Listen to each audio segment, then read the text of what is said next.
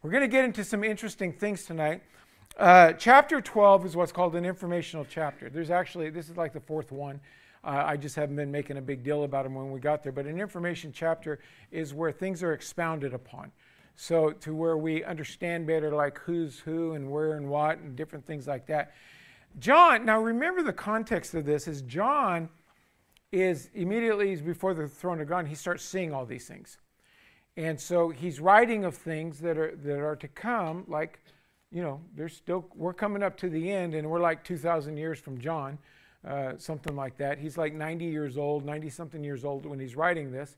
Some of the things he's writing, he's writing from his context, things that he understands. He's trying to describe, you know, and uh, so we're going to come over here and we're going to see, you know, the beast like a, you know, paws of a bear and stuff like that. So the things that he's seeing, he doesn't necessarily have an understanding of what it is, and so he's trying to describe it uh, to us. Now, in this chapter, and where we're going to be starting off, John really, within just a handful of scriptures, kind of summarizes the whole thing all the way before the earth foundation, all the way to the end, and kind of pulls it together. So he's going to be reaching back and reaching forward uh, in what he uh, is saying. So just kind of remember the, the context, and we have to we have to interpret by scriptures.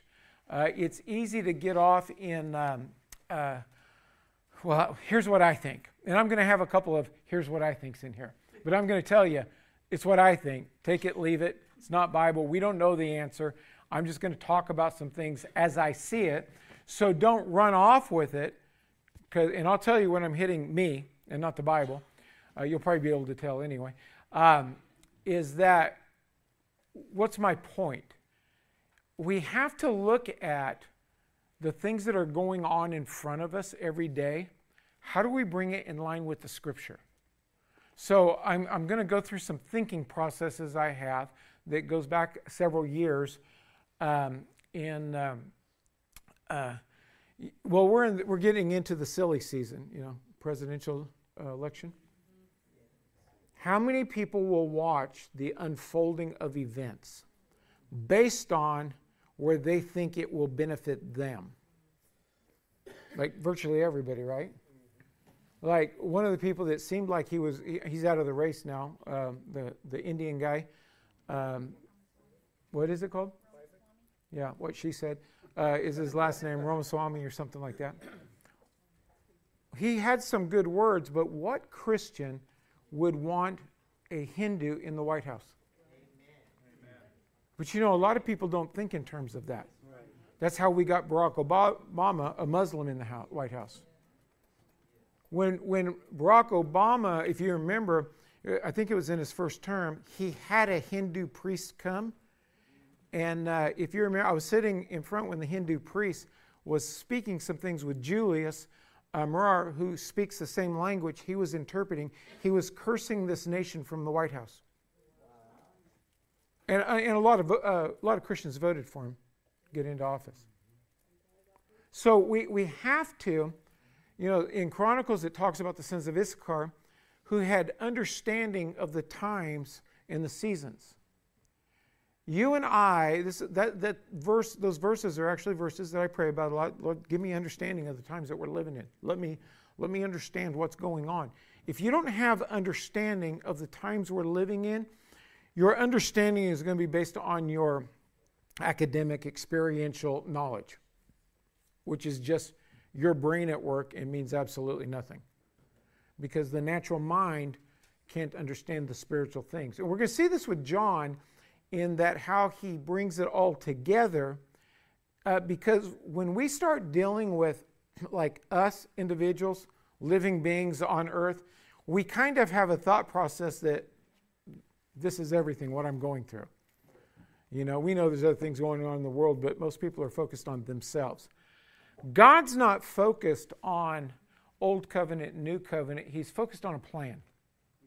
He created this earth with a plan. And everything that he's been doing is based on the plan. Uh, we live in a time, well, that was Old Testament, that doesn't apply to me. Well, yeah, it was part of God's plan to bring things back into, uh, into the arena of how he created things.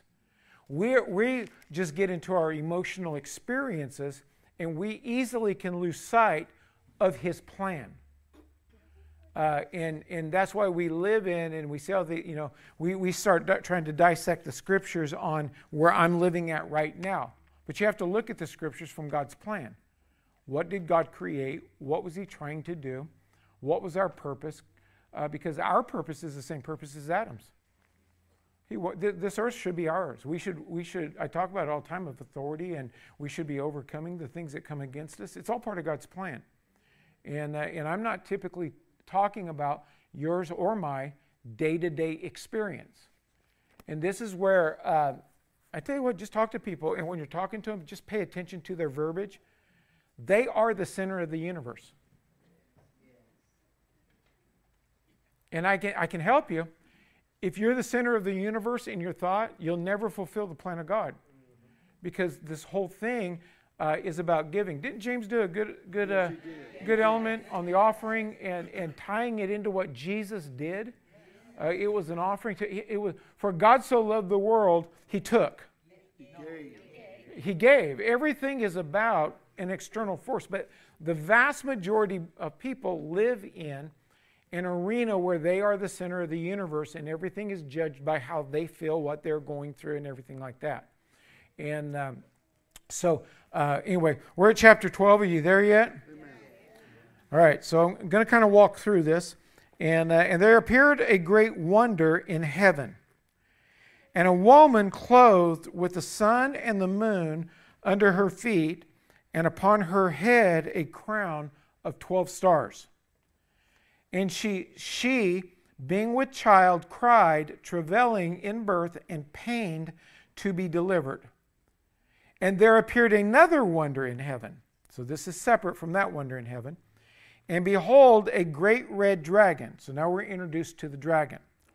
Having seven heads, ten horns, and seven crowns upon his head. Now, we're going to see this. We'll get through chapter 12 and we'll go, get through chapter 13 tonight. And we're going to see this, this terminology come back, but we have an introduction here to the dragon and a system that is set up. We will see it all tied together when we get into chapter 17, which we will not get into tonight. All right. And his tail drew the third part of the stars of heaven and did cast them to the earth. And the dragon stood before the woman which was ready to be delivered for to devour her child and as soon as it as soon as it was born and she brought forth a man child who was to rule all nations with a rod of iron and her child was caught up into heaven now jump down to verse 9 because we're going to see who this dragon is i'm going to start then we're going to go back to verse 1 and the great dragon was cast out that old serpent called the devil and satan so this dragon is the devil which deceived the whole world, and he was cast into the earth, and his angels were cast out with him. Okay, so, so now, so we know that the dragon is Satan. Okay, but who is the woman and who is the son?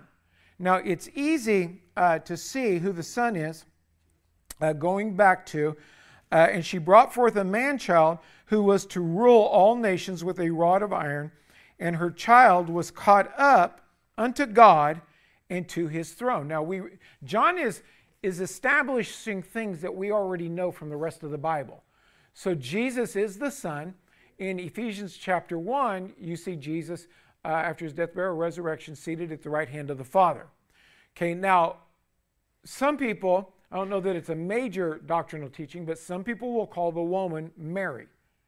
But it can't be Mary based on the elements. So, what we see, and we're going to see some more verses, the woman is Israel who Jesus came out of. Now, if you stop and you think about this in the context of everything biblical going on,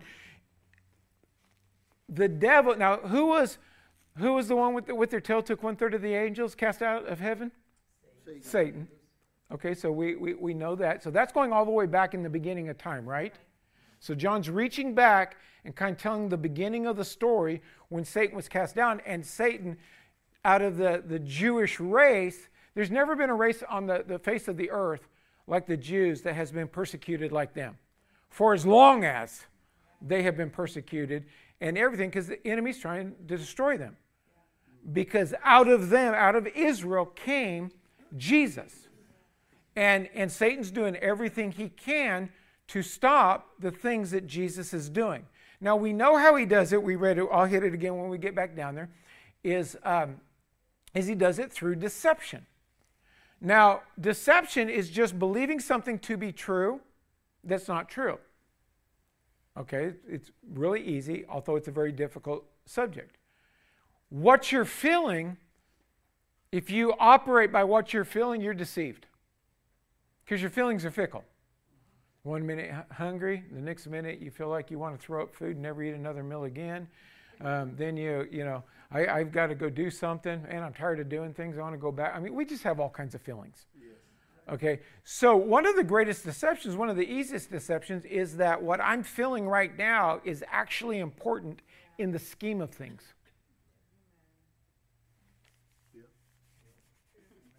You know whose toe I just stepped on?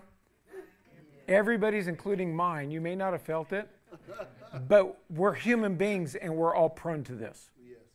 So let's go back to verse 1. And there appeared a great wonder in heaven a woman clothed with the sun, the moon, and her feet, under her, the moon under her feet, and upon her head was uh, the crown of 12 stars, which appears to be the 12 tribes of Israel, which is going to be the 12 seats before the throne of God that we read about in chapter 4, I believe it was.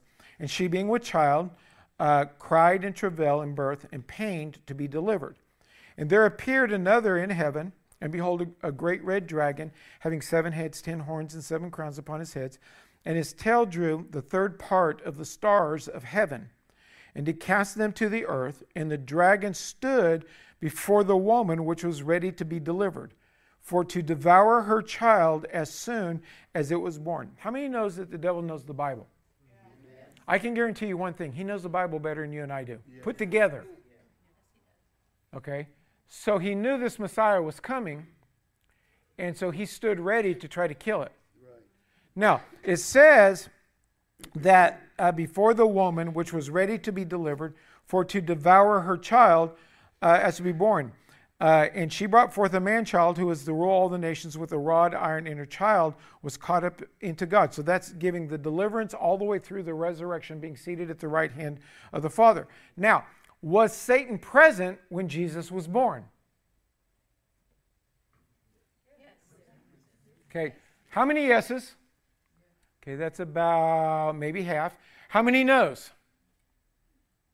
I only see Peter's hand. Okay, two. No, because he would have killed him. Yeah. In fact, you know, contrary to your Christmas story, where the wise men was at the birth, they weren't there then. They saw the star uh, two years after. This is why Herod, when they came to Herod looking for him, Herod didn't even know he had been there yet, wanting to kill him. Satan can't kill him by himself. He's got to go through a, a person to get them. So Jesus is like two years old when it even becomes revelatory that, oh, the Messiah is here. And uh, so they're out looking for him, which they didn't figure out. I mean, God protected. Remember, Herod gave the decree to kill all the boys two years and under. And, uh, and so Jesus, you know, they were escaped into Egypt and everything like that. And so he was preserved. And even, even when it comes down to uh, Paul talking, he says if they had known uh, what would happen when they killed him, they would have never killed him. Because he, he spoiled principalities. So again, if we if we can look at the big picture, number one, it's not about us, but Jesus has provided everything that we need. So th- this is the cool thing and the remarkable thing about God and his system is if I will listen to him and do what he says, he will take care of all my needs, but I fight doing what he says so that I can get all of my needs. Uh, aren't we, aren't we dumb? Here, let me, let me take everything for you, or take care of everything for you. No, I want to do it myself. And yet, every human, me included, we've all done this, and or are still doing it, trying to have our way and do what we want. Well, I've got a relationship with Jesus. You know, if he doesn't want me to do this, I wouldn't do it. Well, you know, it goes further and deeper than that. So anyway, John's looking at this big picture. Now, he he's going from the very beginning, dealing with things in the end, and uh, I'm going to skip verse 6 and go to verse 7. We'll come back to verse 6. And there was war in heaven. Michael, who is the archangel, and his angels fought against the dragon, and the dragon fought along with his angels. So now we see this, this war in heaven is back when? When when Satan was kicked out, apparently him and the one third of the angels, they got together and said, Let's go, let's go back and see if we can get back in. And there was a war, Michael and the archangel, Michael the archangel, along with his team, and the devil and his one third of demons had a war in heaven. And the dragon fought along with his angels and prevailed not, neither was there a place found any more in heaven. And the great dragon was cast out, that old serpent called the devil, Satan, which deceives the whole world. He was cast out into the earth, and his angels were cast out with him. Now we'll come back and read from there, but we're going to go back to verse 6.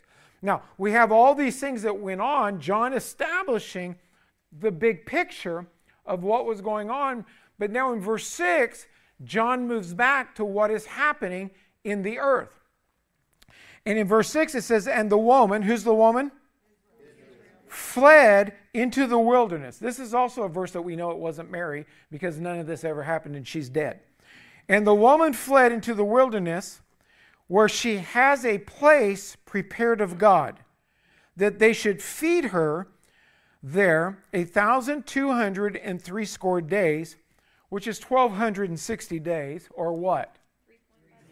Three and a half years. So now we know we're at the end of the tribulation when this happens. Now let's go back and look at it again. The woman fled. Now, if you remember from the other verse or the other sessions that we had, that at the beginning of the tribulation, the uh, the Antichrist makes a deal with the beast. And then we dealt with and talked about that at three and a half years, he violates his treaty. And, and remember, I think it was last week, we read that Jerusalem would be trodden down by Gentiles. So he comes in, he moves his headquarters into Jerusalem, and he's, he starts doing things, and the Jews have to leave because now he's turned against them. So in verse 6, we're seeing that they fled into the wilderness to a place that has been prepared for them. Now, it, when you start lining all this out, okay, th- th- we can see what God's doing as he ministers to the Israelites. But here I'm going to interject David. Okay? So I'm going to extrapolate because because basically as I go through things, I'm watching events. I don't listen to all these people that you know are, are talking that you know all you guys listen to that um, you know they just like to chatterbox about everything um, because I want to know what what God's doing. So I I, I don't want to know what other people think uh, because it's just their thoughts. And so in 2015, if you remember, when uh, they were having the presidential debates, and uh, uh, Trump was in there before his election, and they started land blasting him as being anti Semitic. And, and he started talking about, I think it's his son in law or somebody like that is a Jew, and that he talked about his business relationships and everything. And as I was watching him and uh, the things that he was talking about with his uh, connection to the Jewish community and knowing like I think it was Netanyahu that was president at the time, or whoever it was, he knew them personally, and everything like that.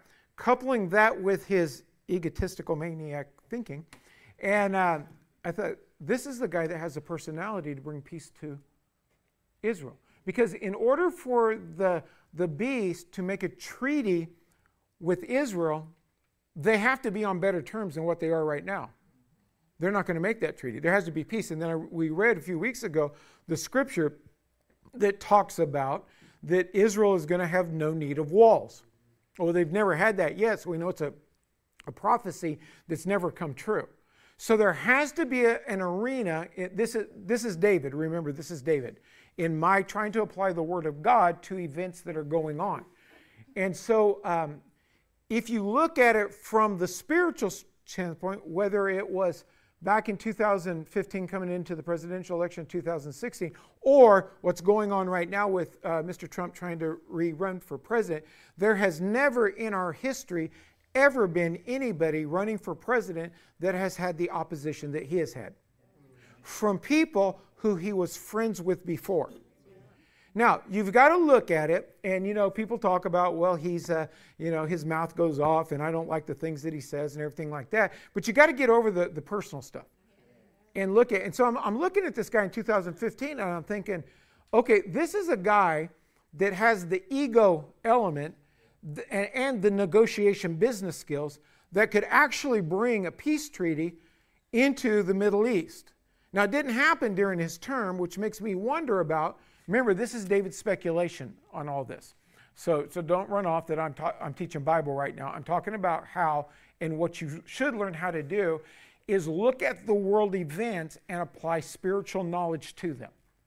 And so uh, it makes me interesting, interested in this one that's going on, how hard they're fighting him. It's a spiritual battle, not a natural battle. And, uh, and he's the one, because of his personality, that could actually probably make this thing work. Which, if you look at the people that's trying to destroy this world, they have a 2030 agenda. That they're going to have all this stuff in place that they're trying to do where you can't eat meat and you can't drive a car and you got this ESG score and you got all these different things going on. So they have, they have a plan to get all this done by 2030. The election cycle that we're in right now, which I find interesting, let's just assume that Mr. Trump won he would not be in office until January 2025 for a four year term, which puts him at 2029. And there has to be an arena for, at least this is David's thinking, there has to be an arena where the, the peace is able to work so that this agreement can come about between the government of, the, the of Israel and uh, the Arabic or the beast and, and the person that's on this side of the equation.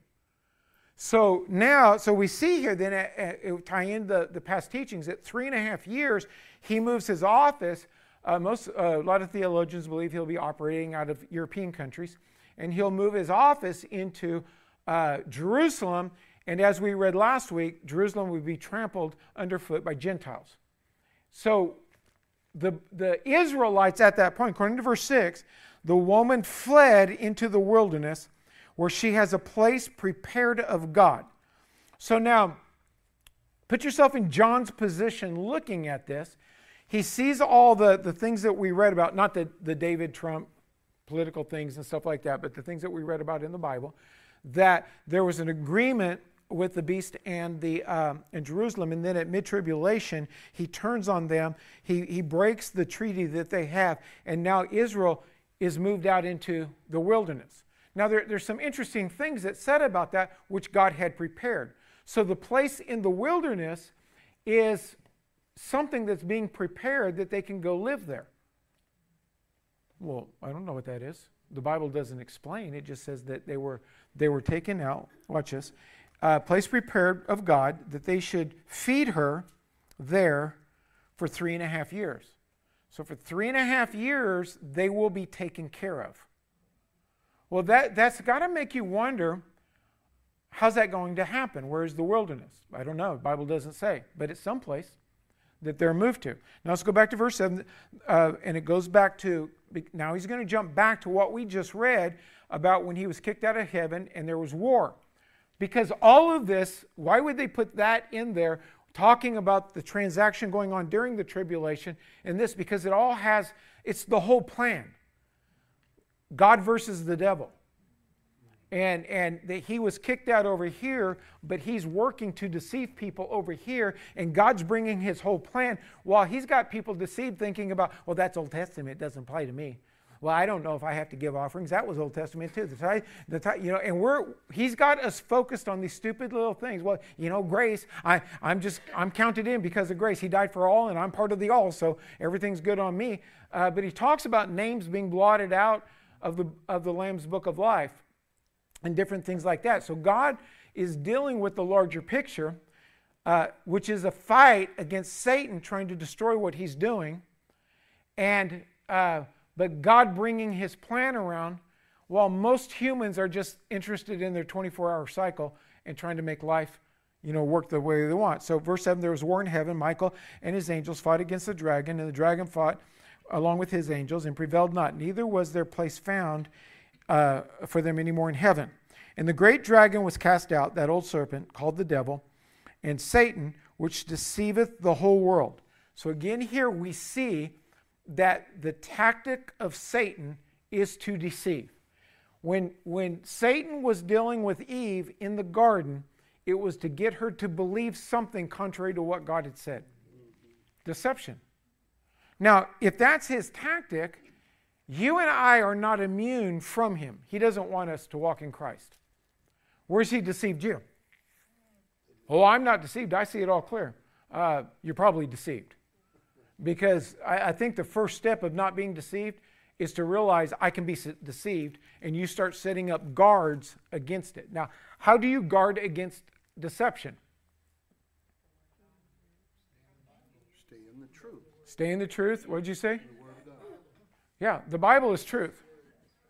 This is where I've talked about a lot of people read the Bible from an education standpoint, from a historical standpoint, learning. But they don't read it from a truth standpoint.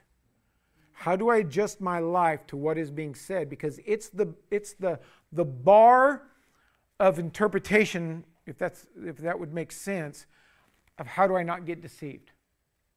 The Bible says this about it. The world is telling me this about it. Now, we're going to see here in a minute, I'm going to go back to my political analysis. Um, it was an amazing thing in 2008 when Barack Obama ran for office. People became mesmerized. And I said it back then because people were saying that, well, I think he's the beast and everything like that. He's not. But he was definitely a forerunner to him. And you can see in it the mesmerization that people had about him. We have no validation that he actually even graduated from college. He never accomplished anything in his life. Uh, I mean, you, you, can just go down the list. He had zero qualifications other than being a, a freshman senator for like two years on his track record. He had zero qualifications, yet people were mesmerized. This beast is going to mesmerize people. People say, well, you know, I just won't do it. I'll stick with God. If I miss the rapture, I'm just going No, no, no, no. You don't understand. Uh, number one, go back and see if you voted for Barack, and uh, um, that, that'll give you some clear on, on how easily you know, we can be deceived. Yeah. Um, and so we've got to look at things in a spiritual context, not a religious context. So I've heard a lot of people talk about Trump.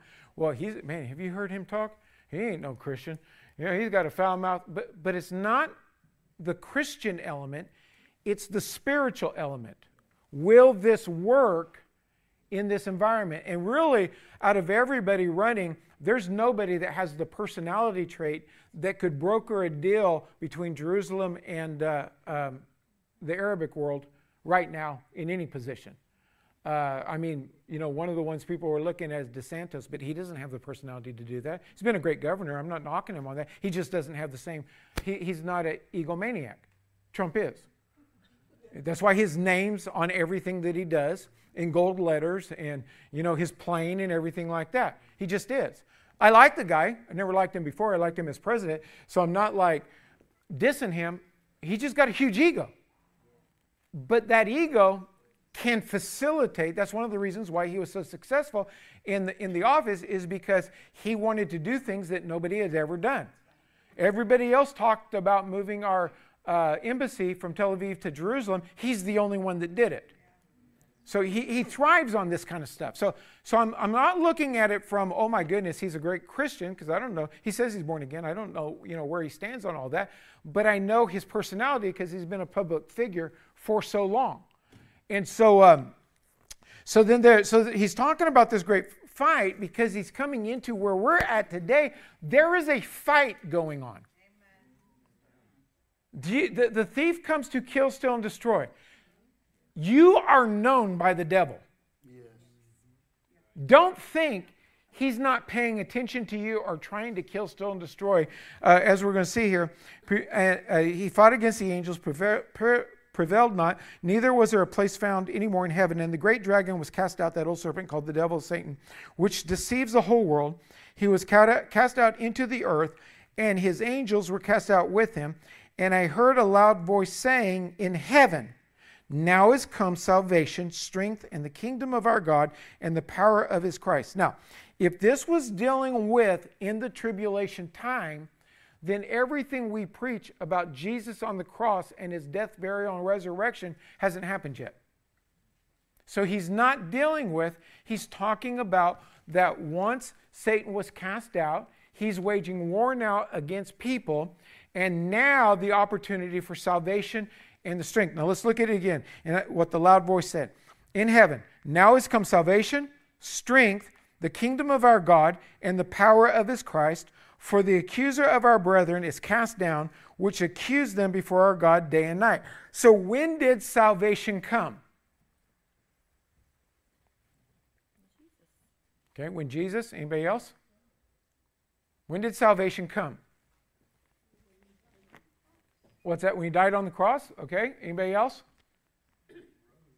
What's that? When he arose, when he arose from the dead? Okay. Anybody else?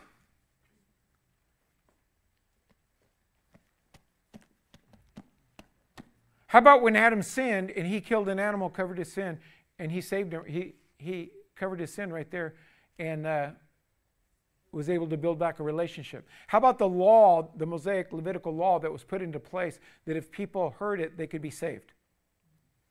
See, because the whole, now, our new covenant salvation came with the death, burial, and resurrection of Jesus Christ. But God has always had a system whereby man could come back and approach him, which is salvation.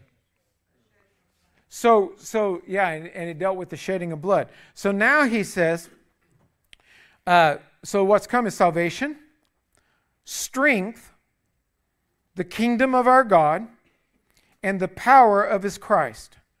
The accuser of the brethren is cast down, which accused them before our God day and night. And they overcame him by the blood of the Lamb and by the word of their testimony. Now, I quote that verse all the time. Peter quotes it, quotes it all the time. And typically, we quote chapter 12, verse 11, without reading verse 10, which is strength, salvation, strength, the kingdom of our God, and the power of his Christ. How was all that made manifest? By the blood of the Lamb. How do we apply the blood of the Lamb to our life? By the word of our testimony. So this ties in very neatly with what I've been teaching on on Sundays about the name of Jesus. Our covenant has a name. It's Jesus. So like in the old the old covenant had a name, had several names. Jehovah Rapha, Jehovah Nisi, Jehovah uh, Jireh. I mean, all these Jehovah God is, God is, God is. Uh, and now we have one name Jesus.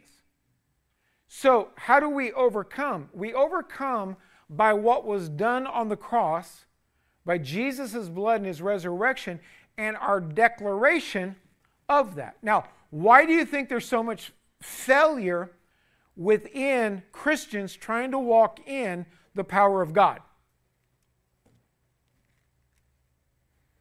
I could probably break it down to two things. One is lack of revelation. We, we, we don't understand what the, the, the real spiritual transaction that was made and what was given to us. And, and from that, we identify incorrectly because we identify more with our failures than with what Jesus has done and given to us. The other thing is pressure. Most people live to not be under pressure, to not have pressure in their life. And so when pressure starts amping up a little bit, they jet out. How do, I, how do I just get out of this? How do I get this load off my back? How do I make it easy for me? And it's through the process of overcoming based on what Jesus did that we walk in victory. Does that make sense? Yeah. They overcame by the blood of the Lamb, verse 11, and by the word of their testimony, and they loved not their lives unto death. Now, this goes back to the thing that I mentioned about we're the center of the universe.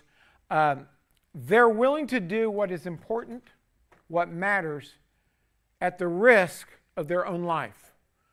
Very, I was trying to think of an example outside of the Christian realm. Is there anybody to do this? And the, the, the story came back to me of, uh, I think his name's Pat Tillman. He was a professional football player, had like a million dollar, you know, six figure contract or something like that, and then 9 11 hit. He gave up his career to go fight in the military, and he lost his life. So he made a decision based on what he felt was best for his country and, and what people, what, what he should stand up for, knowing that he could not come back, and he didn't come back. And he wasn't just the average Joe. or the average Pat on the street. He had a, a you know, he's a pro ball player playing and had a, you know, six figure, I don't know how much his, his contract was, but it was in the millions um, uh, dollar contract. He loved not his life even unto death. Now he didn't know he didn't go to overcome by the blood of the Lamb or by the word of his testimony. He went to overcome by military training, the weaponry of the United States, and different things like that. But he did love not his life uh, even unto death. Now, how many Christians can actually say that? I will walk with God even if it costs me everything that I have. In fact, uh, James brought this up in the offering message of uh, the price paid for the offering that was given to us by Jesus Christ. And so most people are not willing to do that because they are the center of, it, of the universe in their own eyes. And everything goes about how they feel, what they want, and how people's treating them, and you know all that kind of good stuff that makes them the center of the universe. And so um, uh, that's why so many people have a hard time not overcoming. If you go into Hebrews chapter 11, uh, it just talks about one person after another person after another person who loved not their life even unto death. And they were the, the champions of faith on there. So he tells us how to do it. Therefore, rejoice ye, verse 12, heavens, and you that dwell in them. So anybody that's in heaven on the God side of it, rejoice. Woe to the inhabitants of the earth and of the sea, for the devil is come down unto you. Watch this having great wrath or anger, because he knows that he has but a short time. Now, we are at, in the, the latter part of the tribulation. As he gets there, he's going to know more and more that his time is short, but his time was short 5,000 years ago. In the context, there's not a clock in the spiritual realm. And so he knows I've only got a certain time to create the destruction that I want to create. Now, verse 13. And is it making sense so far? As we walk through? Okay. And when the dragon saw that he was cast unto the earth, he persecuted the woman which brought forth the man child. So, so when was he cast down into the earth? All the way back in the beginning, right? And immediately he started persecuting Israel, which, you know, at that time, was, you know, we didn't get Israel until down the way as far as the name, but God's people. Okay, now, verse 14 ties back to verse 6, where Israel fled to the wilderness. And to the woman were given two wings of a great eagle, that she might fly into the wilderness, into her place, where she is nourished for a time and times, or one year plus two years equals three years and a half a time, from the face of the serpent. Uh, in the Amplified, does it actually say like three and a half years or, or something like that, or does it say a time and times? 14. It says three and a half years. Okay, so in the Amplified, it actually spells it out three and a half years. Okay, now I'm going back to David. Okay, you with me? I'm out of the Bible and back into David. Interesting in the, in the you know analyzing John. John is writing what he sees and uh, explaining it. There, this is something that's going to happen a couple thousand years after he's dead and so there, there's elements that he's saying that probably he has no knowledge of. And he says, And to the woman were given two wings of a great eagle that she might fly. Well, it's very possible that he saw an airplane. Now we know that God, go back, this is all speculation. This is David, don't run off with it. We know that God translated Enoch, he could translate the whole nation. But if he translated the whole nations, what did John see? Well, maybe he saw angels' wings or something like that. But he says to the woman, to Israel, and to, and to the woman, to Israel, were given two wings of a great eagle. Now, here's David's speculation, and this is total speculation, this is not Bible. What country in the world has been a great friend of Israel that's known as an eagle? So now we've been one of the best friends of Israel historically. We are not right now. So this is David. Don't run off with this. This is speculation. And what, I, what I'm teaching in my speculation is how do we apply the Word of God to what's going on so that we could be spiritually astute and not just fall for political things and listen to all these talking heads that you know have to explain everything and they just got it from somebody else and are regurgitating it so you'll watch their podcast um, but the united states of america has been one of the best friends to israel historically. Uh, he says they're taken with, a, with two wings into this place financially. And I know we got our problems and the dollar, there's a lot of issues with the dollar, but the United States right now is only one, is one of just a handful of countries who has enough financial resources to pull this off, has a military or has access to planes that could, like, let's say a bunch of planes went in there, the, the wings, and flew the Israelites out. Now, don't think of Israel as it is today because we had the church that was raptured. We had the mid tribulation saints uh, that cleaned their robes. We had the 144,000, and we had all the people that the 144,000 uh, uh, accumulated. And then we've had some things go on, the, you know, all the woes and the different things where people have died because of natural events. The population of the earth is a lot less than it is today. So, looking at that, especially with the terminology of an eagle, hmm, David wonders if it's we come back and become the strong friend. Again, going back to Trump, will that this is David, don't take off and run with this. And I'm not saying he's winning the, the presidency, but as I look at these things, does he come back in, finish what he was doing with Israel, which opens the door? His goal would be a peace treaty so he could be known by it, but the peace treaty would be a, an open door for this other thing to happen, for the church to leave so the Antichrist could be revealed. So there's a lot of dynamics that are going on in the world right now. Do you have do you look at it just based on what I think is better, you know, you being the I, or how does all this line up with what God has established in his word? And the woman were given two wings of a great eagle, that she might fly into the wilderness, into her place where she is nourished for three and a half years from the face of the serpent. So now the beast is trying to get to her, but something is keeping her safe that they can't penetrate.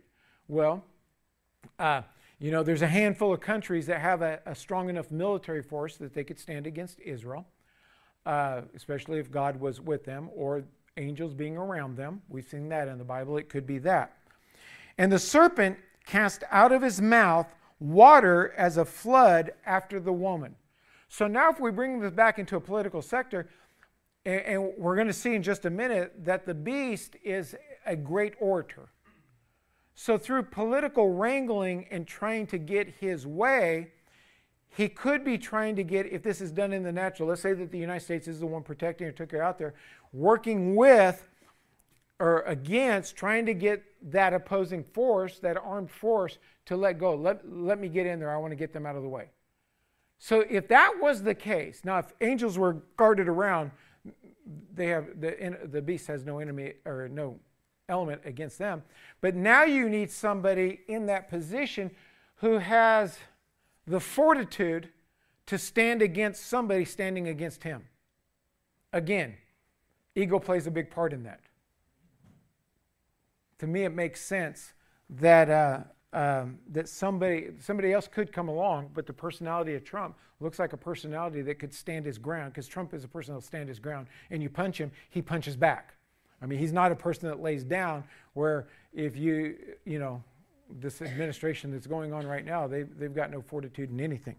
So, and the serpent cast out of his mouth water as a flood after the woman, that he might cause her. Somebody say something? Oh, I thought I heard something. That he might cause her to be carried away of the flood, and the earth helped the woman.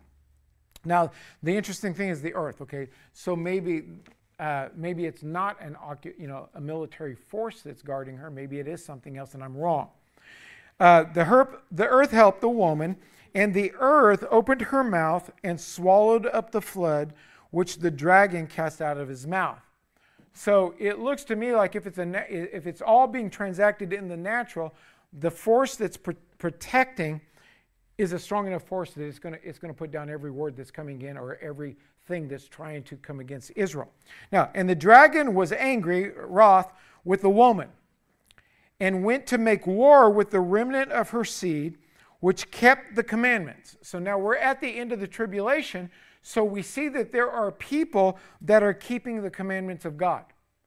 So even though all the raptures that took place that we went over, they're still getting people getting born again, which you'll see that in chapter 14 when we get to chapter 14.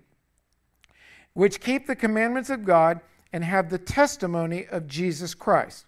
Now, verse chapter 13, verse 1, and I stood upon the sand of the sea, and I saw a beast rise up out of the sea. Now, again, if you remember, I, I talked about this in chapter 4 that about the biblical interpretation of words. If you see the word sea, S E A, but no direct relationship to a body of water, it's talking about a multitude of people. So when it says that he stood on the sands of the sea, uh, that, that he stood at, at the, the, the outline of a multitude of people and saw a beast rise up out of the sea. So, out of the people, or the people are going to give place to this position. My example is Barack Obama, somebody who totally had zero verifiable skill sets. People put him in office through mesmerization. And so we see this system rising up, people wanting hope, people, you know, got all this stuff going on. Something has to happen that gives them the desire, oh, this is the person that can help us get out of this, this mess. So it rises up out of the sea, having seven heads, ten horns, and upon his horn, horns ten crowns, and upon his heads the name of blasphemy. So that, that brings back what we read in 12.3 uh, with the same description. We're going to see the system in place in chapter 17. But everything about this system is antichrist. It's against God. Yeah, all the players in it are, you know, probably devil possessed. Everything is, is, is against God. All right, verse 2. And the beast which I saw was like unto a leopard. His feet were as feet of a bear, and his mouth was as the mouth of a lion. Again, probably John trying to examine or interpret what he's saying to an animal. Daniel did this and, and talked and used references of animal, uh, animals and different things to describe situations. And the dragon gave him his power. Now, who's the dragon?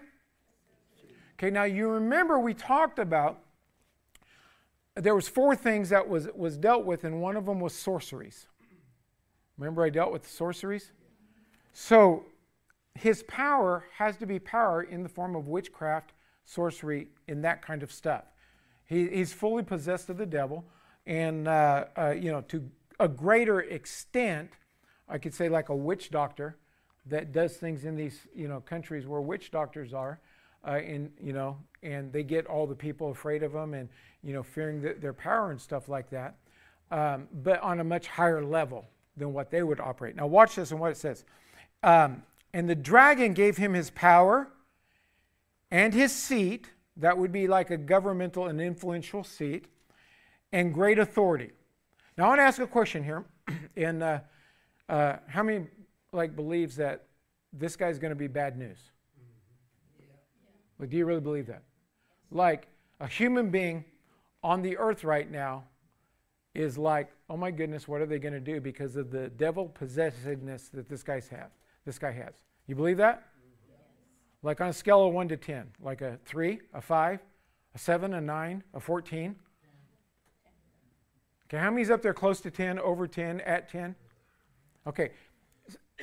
Do you see how easy it is to believe that the bad things are going to happen as they say? Let's go back to verse 10. Go ahead.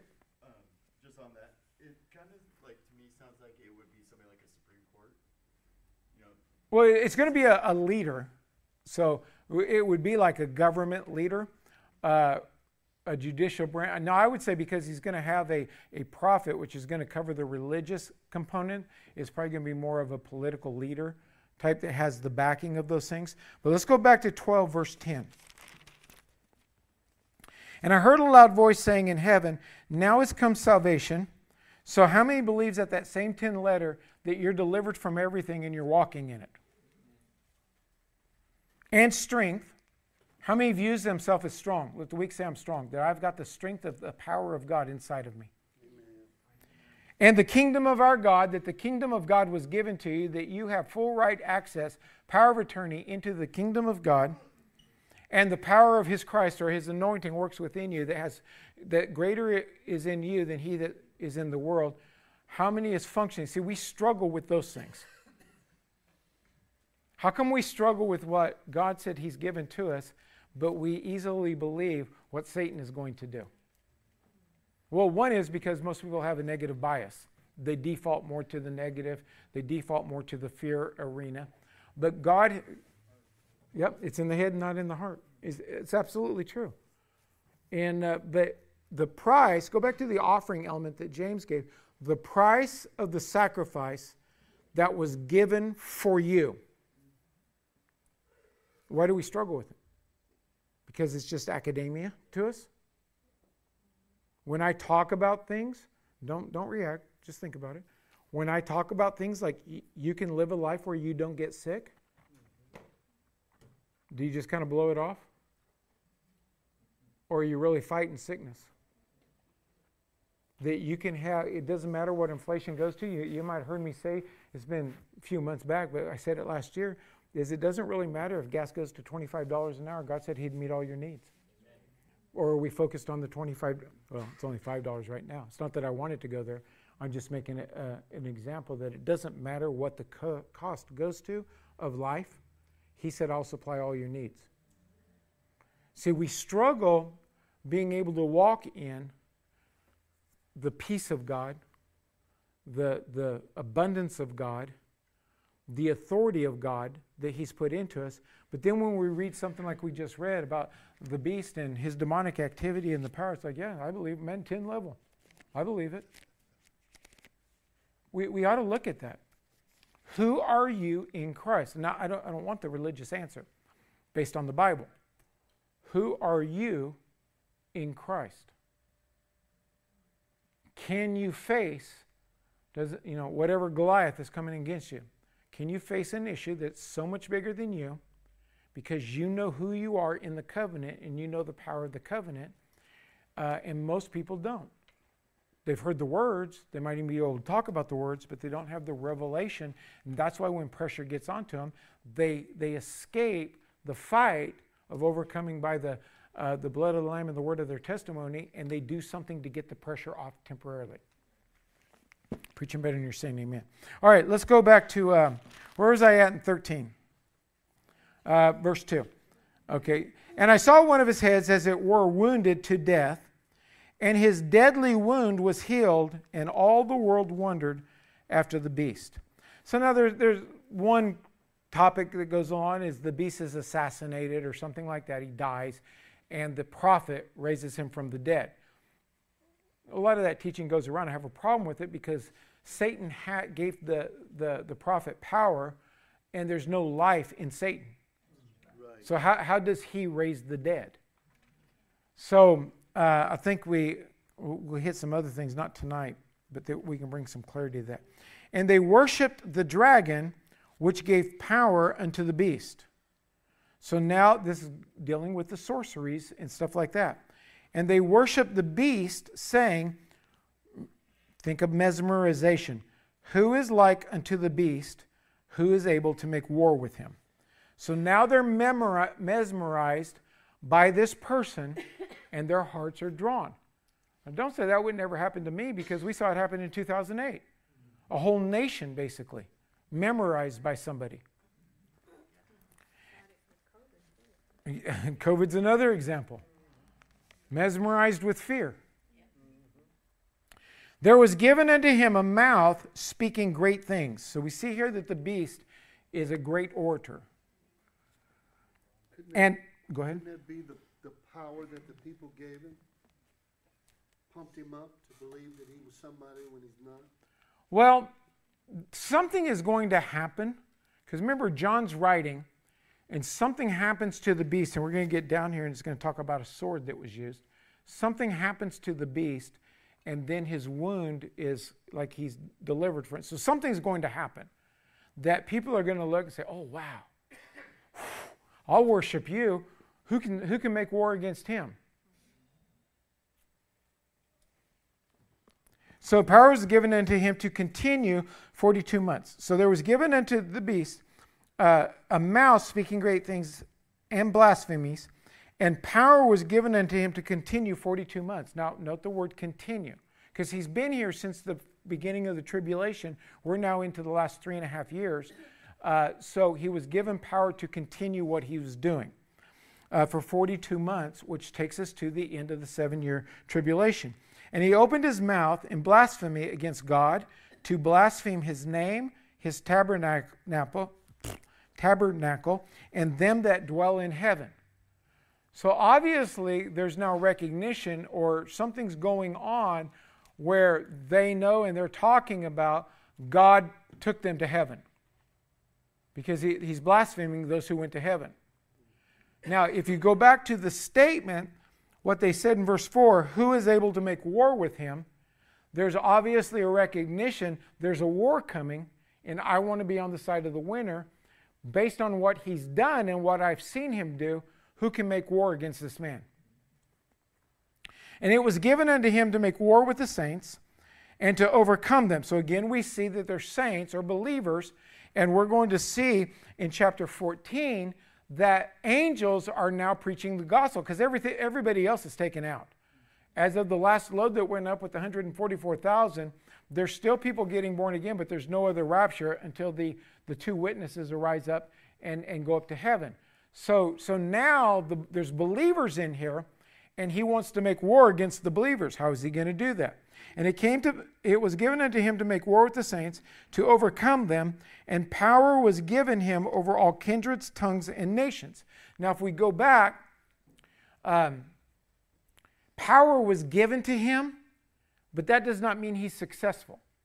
So there's a beast system that, if you remember the, the statue that Daniel talks about, and you've got the Babylonian Empire, the Persians uh, Empire, the, the Greece, uh, Greek Empire, you know, and different things uh, that has come, several attempts have been made for Satan to overcome the world, but they all they're all failed. So the one that's probably we're the most familiar with uh, is Hitler, obviously demonically controlled, uh, and and is going to try and overtake the world. And he overtakes and is successful in a lot of his endeavors, but eventually the Allied forces beat him and, uh, and, and he's not able to accomplish what he's wanting. So the power has been given him over the world, but that doesn't mean he's successful. Now, there's a lot of people that teach a one world government and a one world currency. I don't buy into it. Now, you can buy into it, and if you want to argue with me, that's fine. I'm not going to try to change your mind. It's just something that I believe. Uh, one, of, one of the reasons I believe it is because as we read about the beast, he's unsuccessful in everything that he does. Uh, number two is you have people involved. How many people want to give up their authority? I mean, look at what's the guy's name in North Korea? I mean, an impoverished people, an impoverished land, but he does everything he can to, to keep his authority and, and uh, you know, just I mean, nobody wants to give up their authority. And so I find it hard that, that in however many countries there are in the world, that you're going to get everybody to give up their authority and, uh, and become one and let somebody else rule over them. I just don't see it happening. Same thing with monetary policy. Uh, the people at the top control the policy. They don't want to give up that and become something lesser in a, in a one world system. So I don't say, I, I'm not as convinced that we won't get to a digital currency uh, system. Uh, they're really trying on that. They're going to try to, you know, they'll start talking about how we can stop laundering and, and criminality because we can see everything. That's how they get everybody on board with everything, like the Patriot Act that uh, George Bush put into place. Uh, that now they use it to spy on everybody. The real intent was it, so we know what you're talking about and doing, not for the military purposes that they said. So they'll talk about this on the um, on the currency arena also, but it's so that they can tax you and track you. Oh, I thought you were raising your hand. And so, uh, so it's given power, but he's I, to me, I say he's not going to be successful. And all that dwell upon the earth shall worship him. Now, if you stopped right there, you would say everybody's going to worship him. But we got to keep reading. Whose names are not written in the book of life of the Lamb slain before the foundation of the earth. So, not everybody is going to worship him there are still people getting born again, living, because there's going to be people that go into the millennial reign of Christ. There's got to be people left. If any man has an ear to hear, let him hear. Now, we read those verses a lot in the gospel, and it's to any man that has ears to hear, let him hear what the Spirit's saying. It's not a, a we, we've got to look at things, especially in the day and time we're living in, from a spiritual standpoint. Well, I, I don't understand spiritual things. Start praying that you understand spiritual things and start reading your Bible and judging things against what your Bible says. He that leadeth into captivity shall go into captivity. He that killeth with the sword must be killed with the sword. Here is the patience and the faith of the state of the saints. Uh, you're going to reap what you're going to sow, and the faithful are going to be consistent no matter what's going on and keep believing on the word of God. And I beheld another beast coming up out of the earth, and he had two horns like a lamb, and he spake as a, dra- as a dragon, or he's saying the same things that the dragon was saying. Um, like a lamb, and he spake as the dragon. So, probably best terminology we, we could use a wolf clothed in lamb's clothes. He, he's, going to, he's going to be a religious leader. This is the prophet. And, uh, but he's de- demoniac. He spoke what the dragon said. And he exerciseth all power of the first beast before him, and causes the earth and them which dwell therein to worship the first beast, whose deadly wound was healed. Now, again, something is going to happen that he gets hurt somehow, it appears, but yet he revives.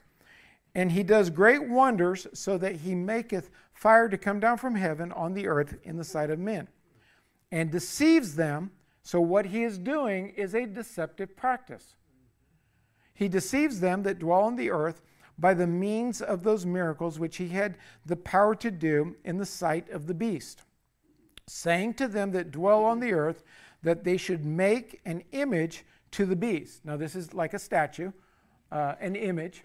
They're going to create something which had, which had the wound by a sword and did live. So here we see that a sword was used and did live. So that's probably where some people talk about that he was uh, either assassinated or tried to be assassinated. And he had the power to give life unto the image of the beast. Well, you can't take an inanimate object and make it living.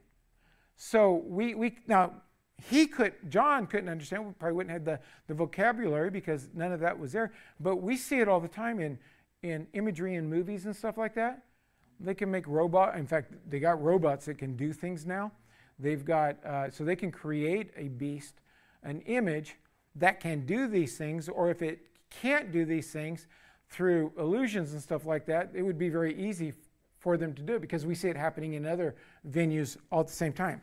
That the image of the beast should both speak, easy to do, and cause, like I said, they got robots that can talk, and cause as many as would not worship the image of the beast that they should be killed. So they're on a rampage to kill those who are, who are not worshiping the beast.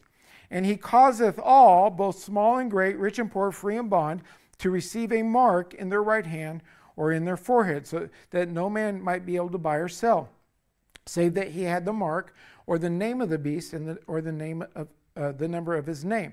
So you know, you hear a lot of people talking nowadays about, oh, did you hear they're coming out with a chip that you can buy and so you can just go over the scanner and you can buy it. It's got to be the mark of the beast. The mark of the beast is not going to be introduced until after the mid tribulation, in the latter half of the tribulation.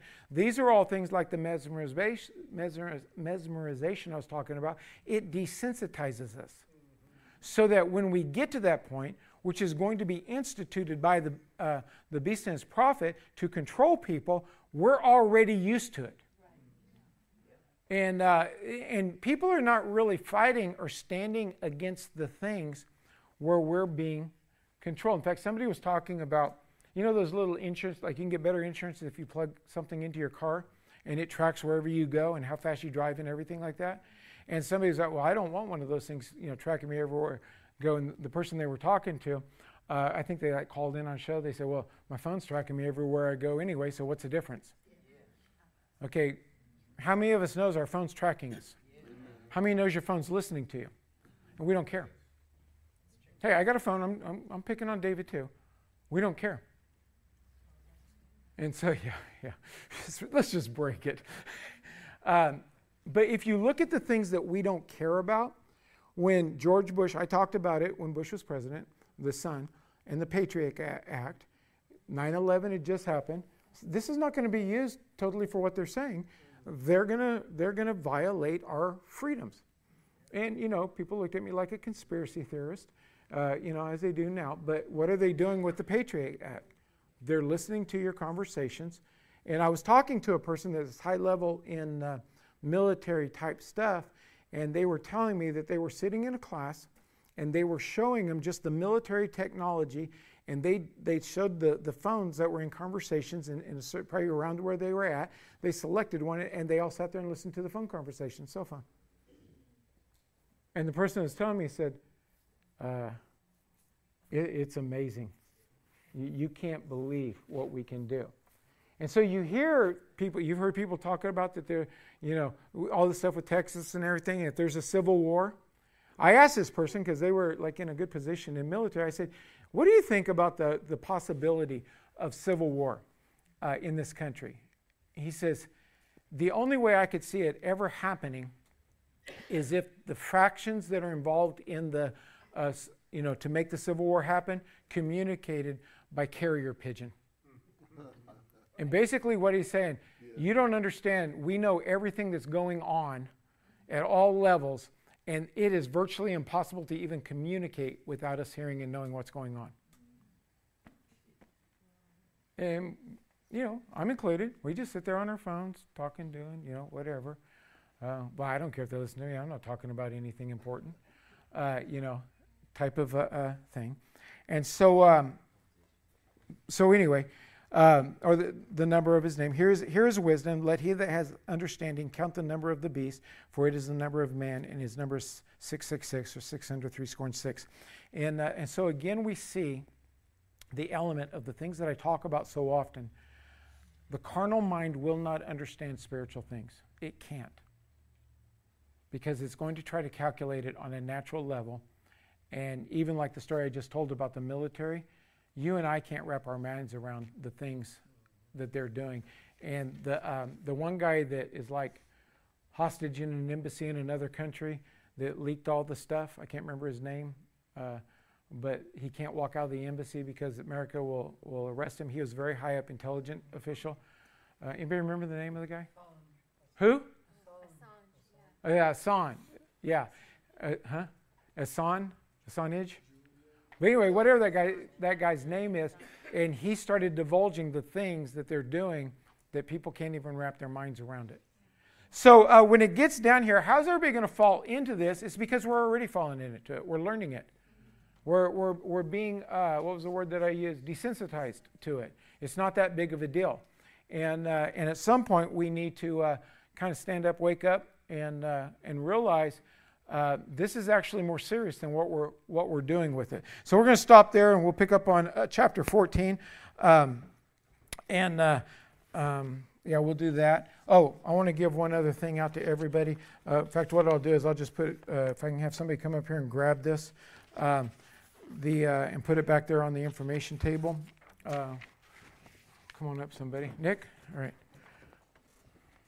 Yeah, just give it to Carol back there and you can grab one of those. But basically, what it is, is a chronological outline of the book of Revelations. We're like over halfway through the book of Revelations now, but it shows everything that I've been talking about the seven years, where the rapture is, and all these kind of things. Just a little reference point uh, that you can have and, um, and watch that. Let's all stand. So once we get to this place, did I ever say uh, at any time you don't want to miss the rapture? You and I today, because it hasn't happened, has the opportunity to miss the rapture. All we've got to do is be rapture ready. Now, you can follow, and I hope you can prove me wrong, you can follow some of the doctrines around the world that because Jesus died for all, grace saves us, and everybody that says that they believe in Jesus is going to be in the rapture. You can believe that. Rock on. Let me know how it turns out. Um, the, uh, you'll either be able to tell me uh, in heaven or you'll have to, seven years later or three and a half years later, come up and tell me I should have listened to you. Um, am I 100%, 100%? Well, I think biblically I could stand on what I believe, but there's always room for error, misinterpretation of the Bible. But for a walk that's in line with God that will make our whole lives work better, if I'm wrong, you still lived a better life down here. If I'm right, that's a horrible mistake to make. And so I, I would encourage you to look at your life on how to be rapture ready. I talked about sanctification the other day on my live stream. I would go in and look at that. Uh, study out the words of righteousness because righteousness is things that we do um, and, uh, and how we do them. We have to look at these things because they're in the Bible for us. Now, we can follow doctrines that say, well, it doesn't really matter. Grace covers it all and we can live. That's a, that's a belief system. Um, but you ought to look at what if you're wrong. And I would try to err, like, you know, if this is the dividing line, this pulpit's the dividing line of what's right and what's wrong, I wouldn't, I wouldn't be trying to live like right here. I would, I would probably try to get over here. So for anything that I misunderstood and didn't get it right, I got some wiggle room. And so, uh, but the great thing about God's system is you and I have the right to decide what we're going to believe. And so, uh, so anyway, Heavenly Father, I thank you, Lord, for your goodness. Lord, open the eyes of our understanding. We want